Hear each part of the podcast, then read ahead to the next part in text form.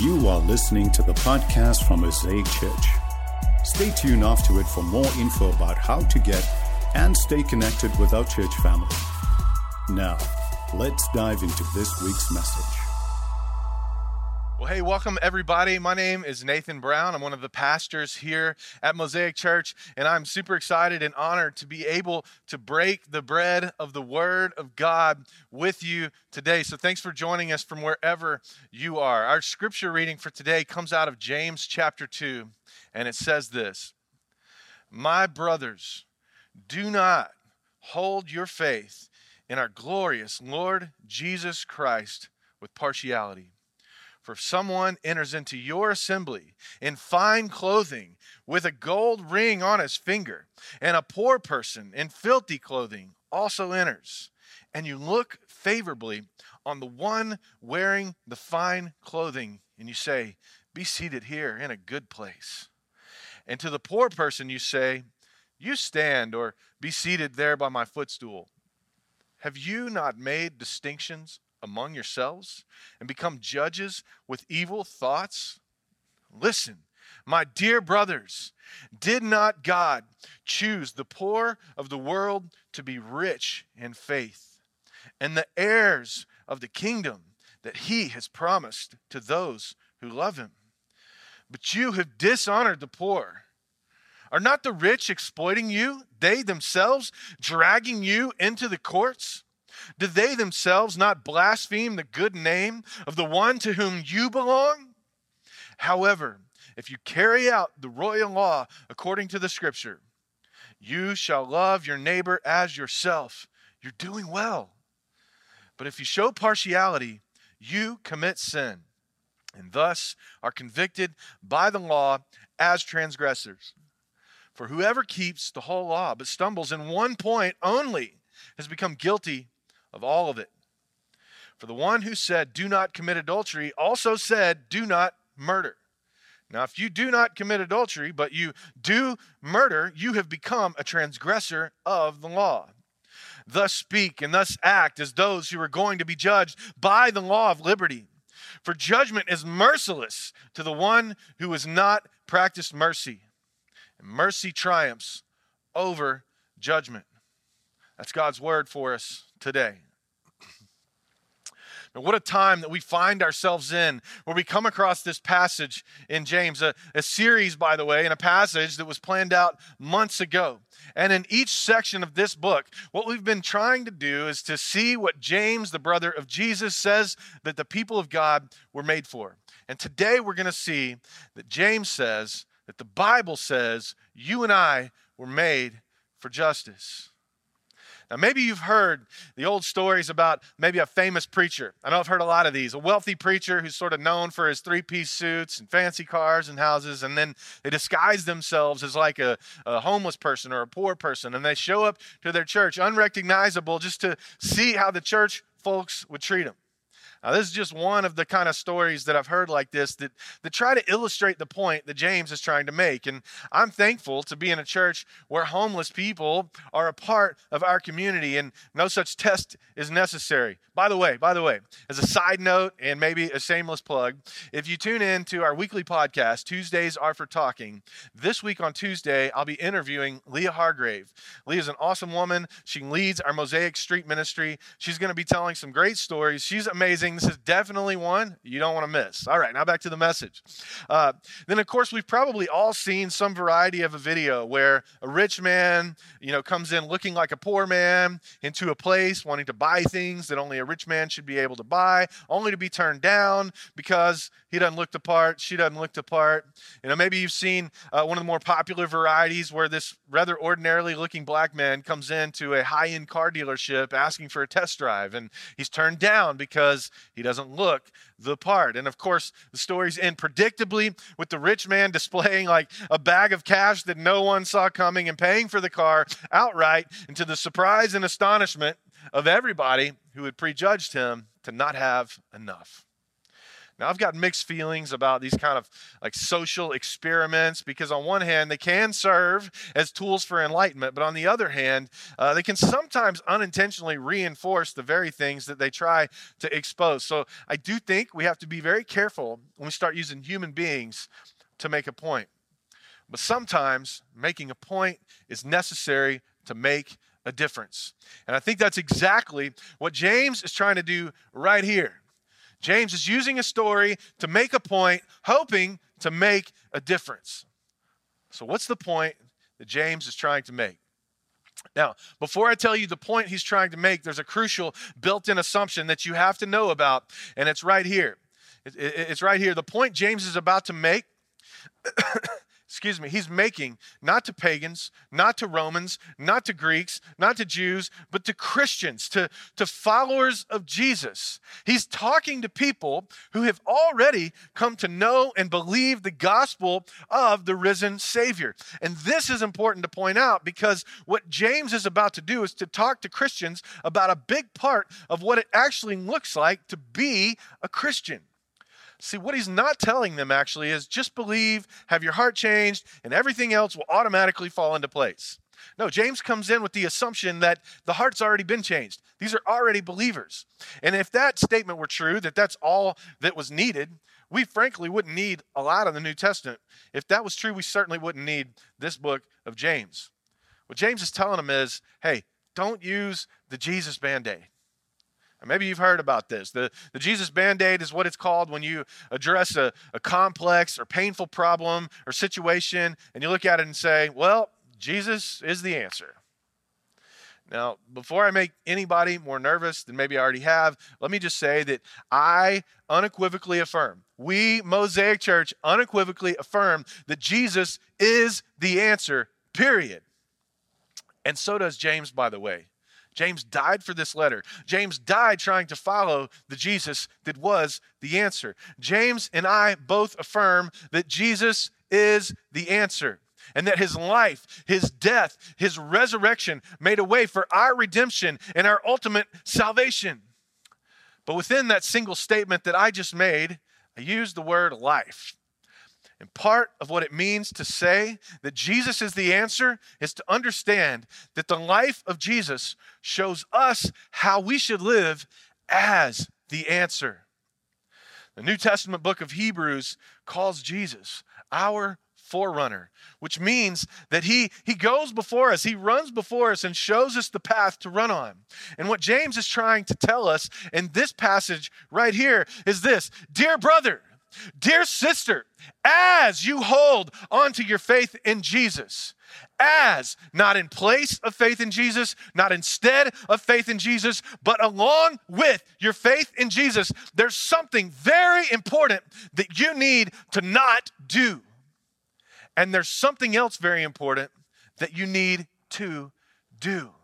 And we're going to look at both of those things right now. So here's James's point in order to make a difference. My brothers, do not hold your faith in our glorious Lord Jesus Christ with partiality. Don't do it. That's the point. That's the point he's trying to make. Do not show partiality. Do treat every person with the same value, the same worth, the same dignity.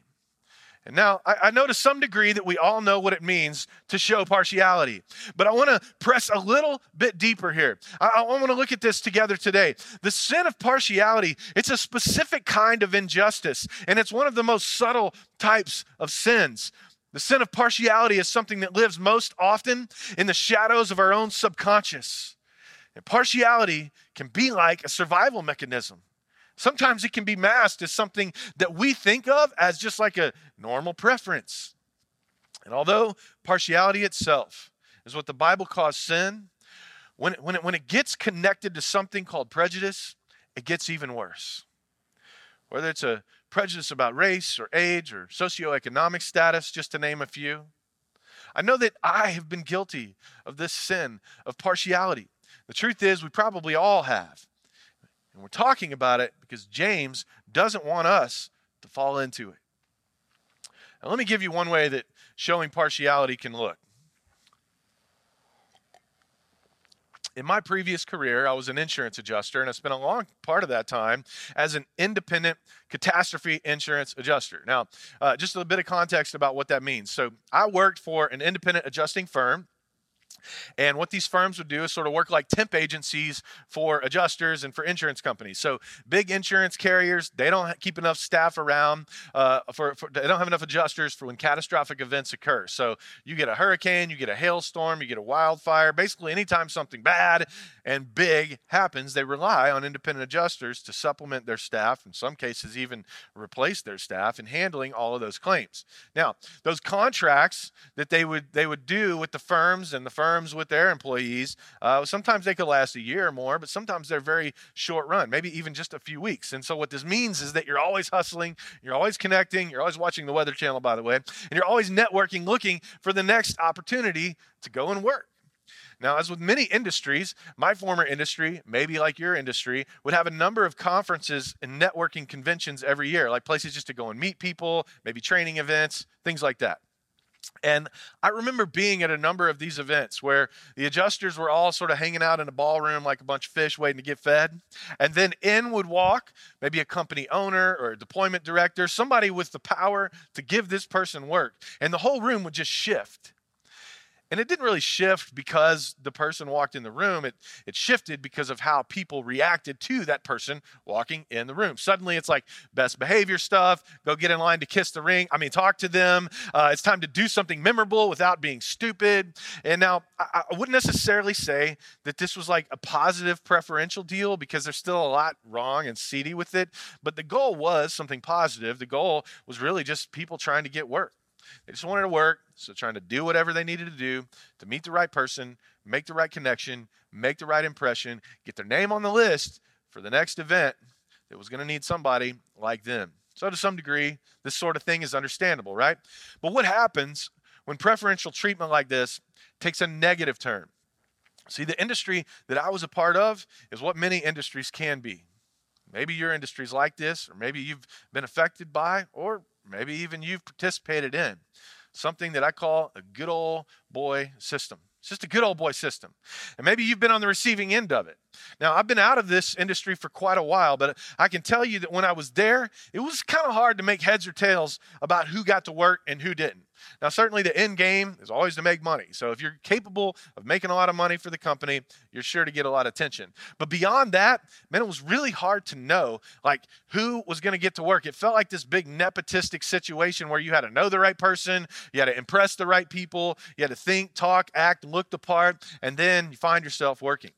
And I began to realize something over time. I was I was honestly blinded to it. It was a blind spot for me for a large part of my career. And that was this that in all the jobs that I worked, in the hundreds of people, maybe thousands of people that I worked alongside over a number of years all over the country, I can count on one hand, like actually this hand right here, the number of non-white people that I worked with on a peer level on the independent adjuster side of this industry.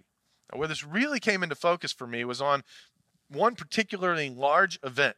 Uh, and, and, on this event, there was a lot of staff adjusters, and there were also a lot of independent adjusters. So the insurance company had sent some of their own people. They'd also hired a bunch of us, and we all sort of formed one big team. Um, and, and on this particular event, I was contracted to a huge insurance company. If I were to say the name of it, every person watching this right now would know the name of that company. Now, that company had put in place some diversity initiatives. And so on the staff adjuster side of things, there was far more women, there were more black and brown people, there was far more diversity, and it was great. And it showed that they cared about not showing partiality. But on the independent firm side of things, man, we were as white as white could be. Now, why is it that in the exact same industry, doing the exact same line of work, in one company, there's diversity. It was prioritized, it was realized, and therefore, incredible people had been given a chance to grow and flourish and lead. But then, in these, this other company, I would struggle to even find a black person in my peer group, and I never, I repeat, never encountered a person in leadership that was not white. And this was a very large company that I contracted through. The reason is exactly what James is forcing us to deal with here partiality. In this case, it was partiality of skin color, of worldview, of familiarity. All those things seem to carry a little more weight than talent, intellect, or capability. I know this is hard, but being partial and then going to being not partial is hard. Jesus pointed out to us that humans have a tendency to only love those who are like them. And James shows us here that Christians, people who follow Jesus, can do the same thing. And this is why I say that saying a prayer and asking Jesus into your heart, as important as that is, that is not the cure for partiality, for prejudice, for bias, or even for sin. Now, let me show you something else that's important to know about partiality. Maybe something you haven't thought about before and didn't expect, and that is this that showing partiality doesn't just hurt others. In the long run, it hurts us as well. In other words, James goes on to remind these Christians that partiality is going to come back and bite you. Verse 6 and 7 says this Are not the rich exploiting you, and they themselves dragging you into courts? Do they themselves not blaspheme the good name of the one to whom you belong? James is showing that this group of rich people, the ones who are getting all the special spots inside the church, were the very ones causing all the problems for the church people outside the church. Oh, the irony that the very ones that they wanted to give special treatment to, that they undoubtedly wanted attention from, wanted to be recognized by, those were the very ones who were dragging them into court to destroy them and the name that they represented. Now, you would think that the kind of scenario James is talking about would be super obvious, but because he's talking about it, we must reasonably conclude it was not so obvious. These Christians had a blind spot when it came to preferring one group of people over another. And the sad reality about blind spots is just that they are blind spots. They are things that we cannot see. We literally cannot see without the help of someone else. The other thing about blind spots is that blind spots can be contagious just like they were for this group of Christians. So when we surround ourselves with people who look the same, act the same, speak the same, think the same, see the world the same as we do, we can actually unintentionally reinforce our own blind spots and reinforce our own perspectives rather than even putting ourselves in a position to have them change. Now, this is part of the power of diverse relationships. And by the way, I don't, I, I, don't want diverse relationships just for the transactional purpose of helping me to see my blind spots, as important as that is. I, I also want diverse relationships because uh, uh, diverse people enrich my life, and hopefully my life enriches theirs, you know? And for, for those of you who have kids, you, you know that it's hard to like mentally go back and remember what it was like before you had kids. Well, for me, it's hard to go back and remember what my life was like before the vast majority of, of my friends were actually not like me. They didn't look like me. My life and the life of my family has been enriched and fulfilled by people who are different than me. Their cultures, their backgrounds, their customs, their traditions have made our lives so much more full. It's a beautiful thing. But beyond the fun and the beauty and the appreciation that all of that creates, it's crucial for us to put ourselves around people who see some things differently because they see some things differently. Now, you'll notice I didn't say that they see all things differently. I said some things because there are some other things that for me are non negotiable.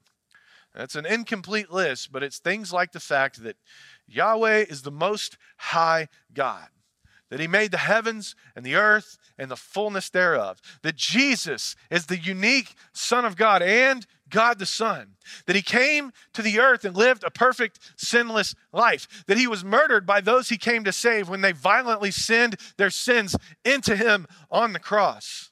And he resurrected from the dead, defeating the curse of death and the grave, making access to eternal life again for those who choose to believe on him and be loyal to him.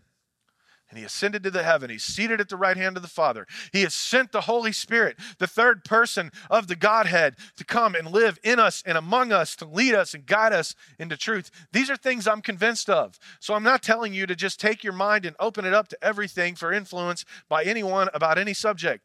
There are some things as truth, like unshakable, unmistakable truth. But those are spiritual things, eternal things, transcendent things. And back here on the ground, we live in a natural world where there's many implicative things, there's tangible things, there's sinful things that I have also believed, and maybe you have too.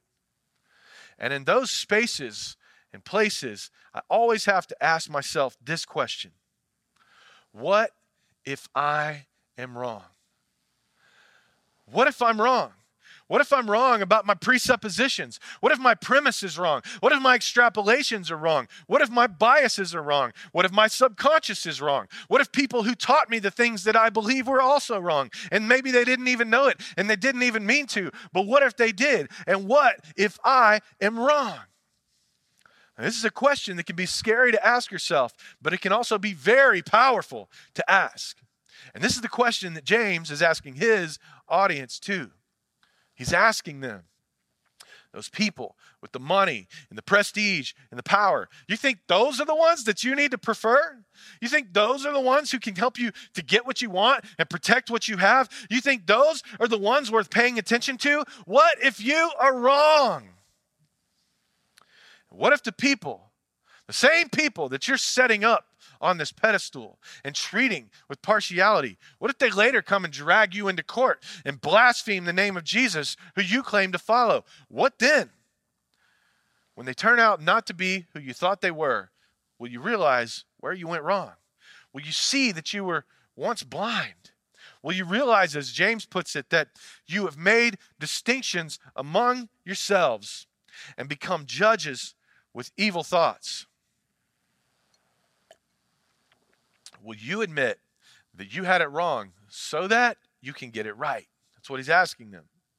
And I ask myself the same thing. Can I admit that I got it wrong so that I can get it right? Can we admit when we get it wrong so that we can get it right? I got to tell you, I wish so badly that we as a society, and especially we as a church and we as Christians, we would stop fighting each other so hard to be right and start fighting together to get it right. But what if we don't? What's at stake if we can't get it right? James tells us the result of the sin of partiality, the sin of prejudice, the sin of bias is found right here in our passage in verse 9 and says this. But if you show partiality, you commit sin and thus are convicted by the law as transgressors. Friends, what is the wages of sin. Some of you know. Some of you know the scripture. Come on, say it out loud where you are right now. What are the wages of sin? The wages of sin are death. And so the sin of partiality brings death in many ways. It brings a sort of spiritual death to, to the person who participates in it. It brings death to relationships. It brings death to our opportunities to reflect the fullness of God to the world around us. And in some cases, partiality brings physical death to people to actual human beings made in the image of God because they were prejudged to be more threatening, to be more scary, to be more, more, more, more of all the things that we're told we should be afraid of. And they're killed for it. And along with all these things, maybe even worse of all, is when the sin of partiality is found in the church of Jesus Christ. It brings death to the witness and the influence that we were meant to have. It reduces our testimony to a pile of meaningless, self serving words of something that works real good for us, but not for everybody else. So, what's the solution? What is the solution? I think we all know the short answer here, right? Like, don't be partial, don't be prejudiced. But I don't think it's quite as simple as just making a decision. This is why James goes on to quote a line. It's one of the most quoted scriptures within scripture. It's a line that's quoted by the Apostle John. It's a line that is quoted by the Apostle Paul. It's a line that is quoted by Jesus himself. And when James quotes it, he calls it the royal law, the law of the King of heaven himself. And he quotes from, from Leviticus 18 and says this You shall love your neighbor as yourself. You see, it's not just in believing in Jesus that we find the key to overcoming partiality. Yes, it's the starting place, but it's not the only ingredient that we need. James tells us this key ingredient is actually to love your neighbor as yourself. Love is the key to overcoming partiality, but it's not love that's passive, it's love that is active. Love is not so much about not doing something as it is about doing the right things. For example, there's a whole list of things that I won't do because I love my wife. But my love for my wife is not actually best expressed in all the things I don't do, but in what I do do. And what's more important, uh, is, uh, all the things that I don't do for her or all the things that I do do. You can ask her I'm sure she'd be glad to tell you.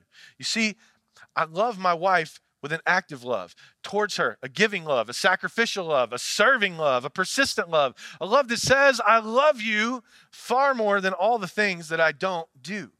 And when I find myself in a situation where something I've done has communicated to my wife that maybe I don't love her as much as I said I did, I have to work overtime to undo the effects of that by loving her all the more and actively. I can't communicate I was wrong by just by not doing, although sometimes that's important. It's more by what I do do, an active love.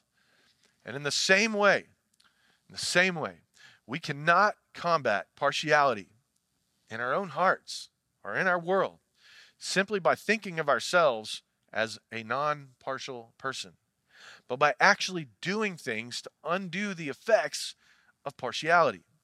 We have to actively love those around us. Not doing things that are not loving is good, but it's not enough. I mean, think about it.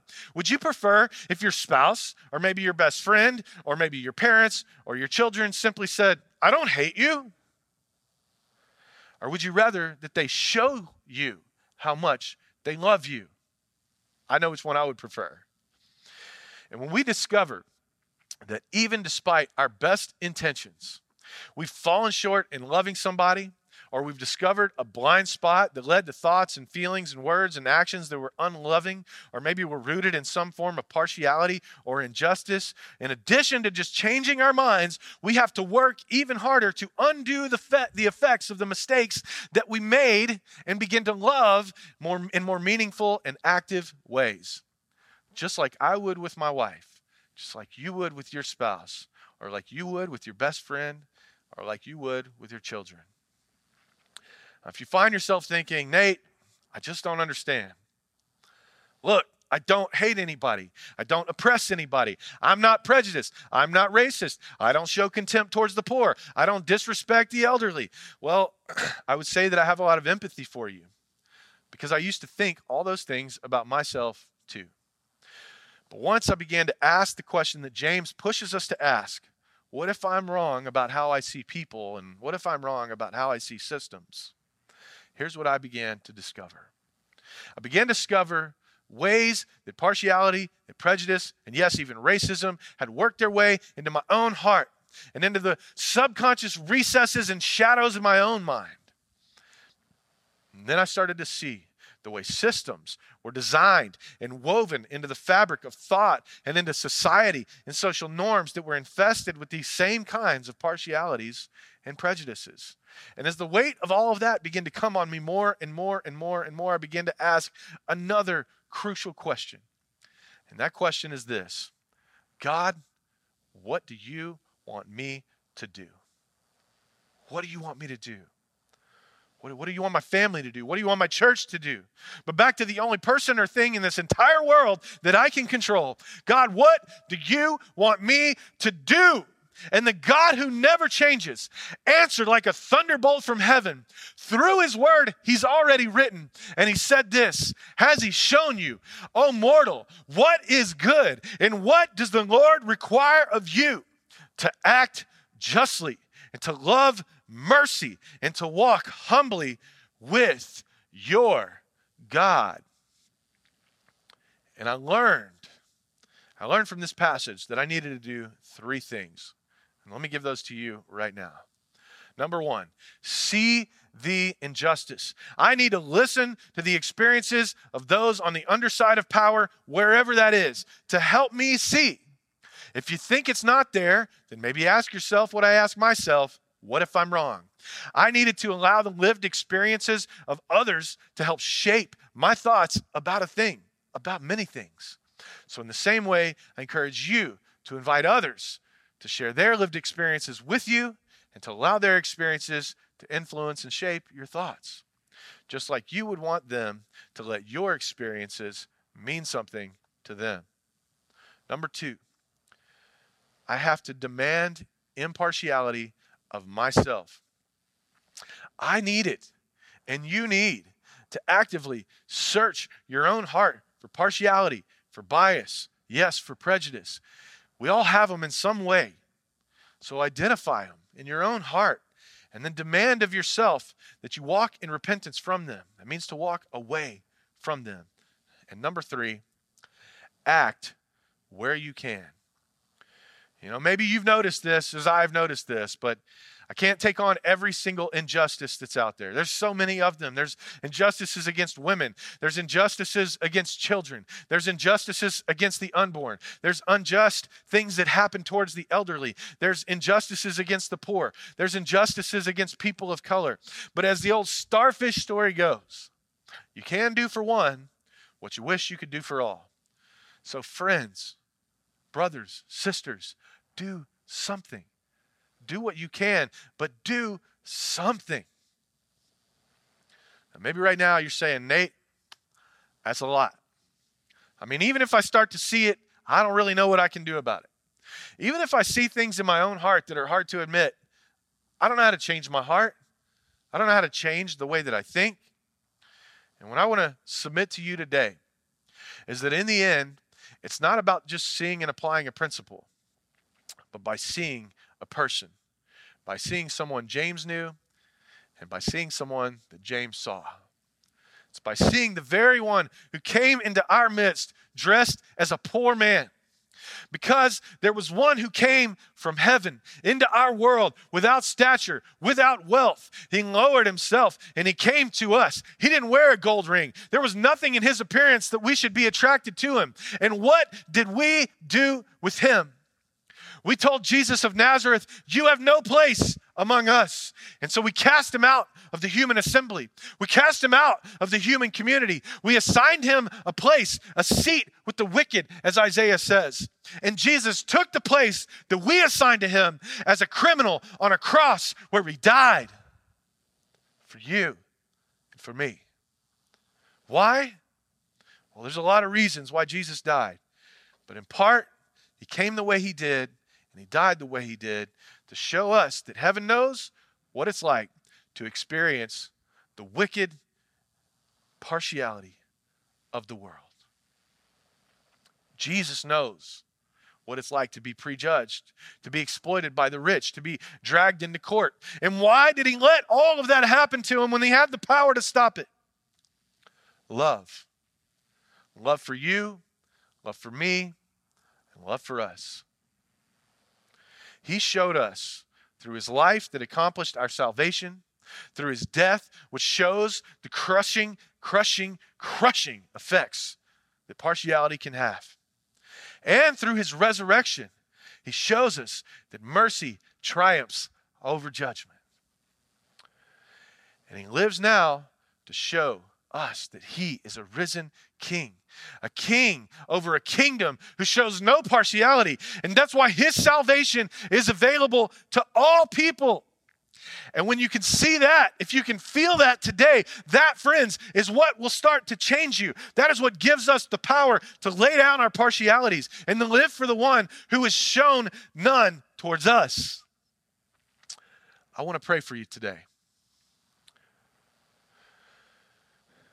God, it's a weighty thing. It's a weighty thing to see darkness in our own hearts. It's a weighty thing to see darkness all around us. And God, it is hard to know where to go when we see those things. But God, I thank you for your Holy Spirit. I thank you that your Spirit was sent to be in us and among us. And I thank you that you promised that the Holy Spirit would lead and guide us into all truth, that would give us counsel and wisdom and courage and mercy and empathy and comfort and all the things that we need. So, God, as much as I hope that for myself and for all of my friends watching, that we be willing to ask ourselves incredibly hard questions. And we be willing to let people who think differently than us speak into our thoughts. I pray most of all, not in place of, but in addition to all of those things, that your Holy Spirit, that your voice, Holy Spirit, would be the loudest voice that we hear.